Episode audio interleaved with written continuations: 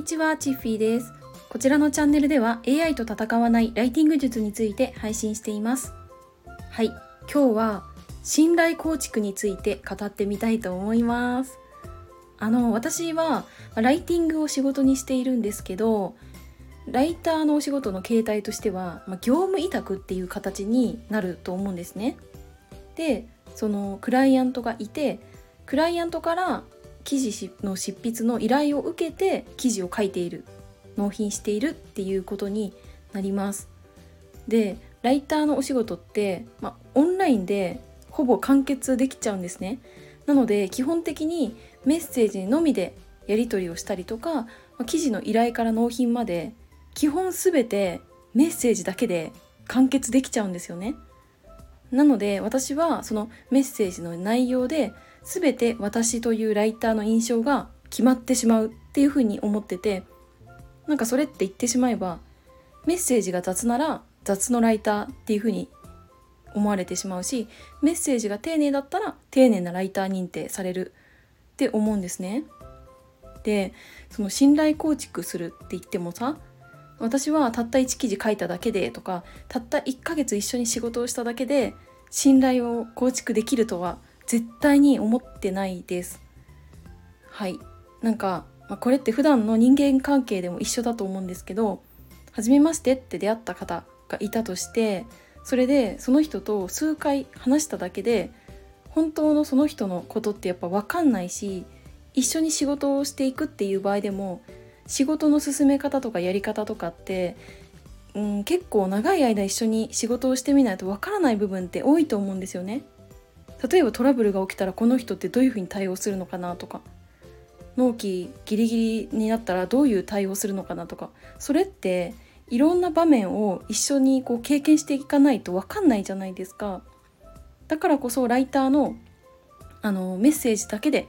完結してしまうっていうお仕事は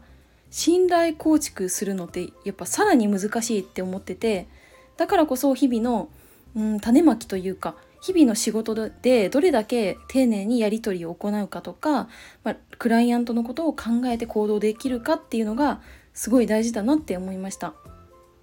はいでなんで私こういうふうに思ったかというとあの文字単価はいくらっていう感じでライターのお仕事は決まってるんですけど私がそのライターではなくディレクターをやっていた時に感じたことがあってなんかそれがメッセージは適当な感じなんですけど単価のアップする交渉だけはすごいガツが作るなみたいな、まあ、ライターさんがいたりとかあと私じゃなくても他のクライアントなんかでもうんスキルがそんなに高くないけど単価交渉はすごいいつも積極的だなみたいなようなそういう声も聞こえてきてなんかそういった時にやっぱり日々の種まき日々の信頼構築っていうのがここに影響してくるなって思ったんですね。なんかその信頼を構築できていないのにいきなり単価アップしてくださいとか報酬のことをこう言われたとしてもやっぱメリットってさクライアントに何もないわけだしなんかそのメッセージも雑だったりとか仕事も雑だったりとかすると単価アップする理由ってやっぱないと思うんですよね。でその時にやっぱりその単価アップの交渉をする時だけめちゃくちゃ丁寧にお願いしたりとかメッセージを送ったりとかするんじゃなくて日々のこの仕事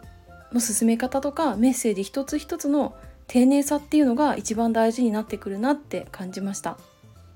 はい。なんか細かいこと言い始めると多分メッセージ以外にもいろいろあると思うんですね種まきの方法って。でもなんか基本はこのメッセージなんじゃないかなって思いました。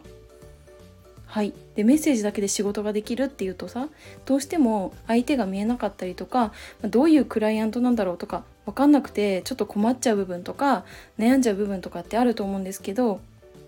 なんかそういう時にこちらから丁寧な対応を心がける。こちらからうーんなんだろうなこう気持ちよく仕事ができる流れを作るっていう風にすると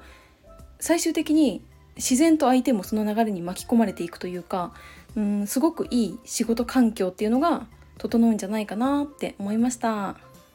はいそれでは今日はえーと、信頼構築についてお話ししてみました。今日も最後までお付き合いいただきありがとうございました。バイバーイ。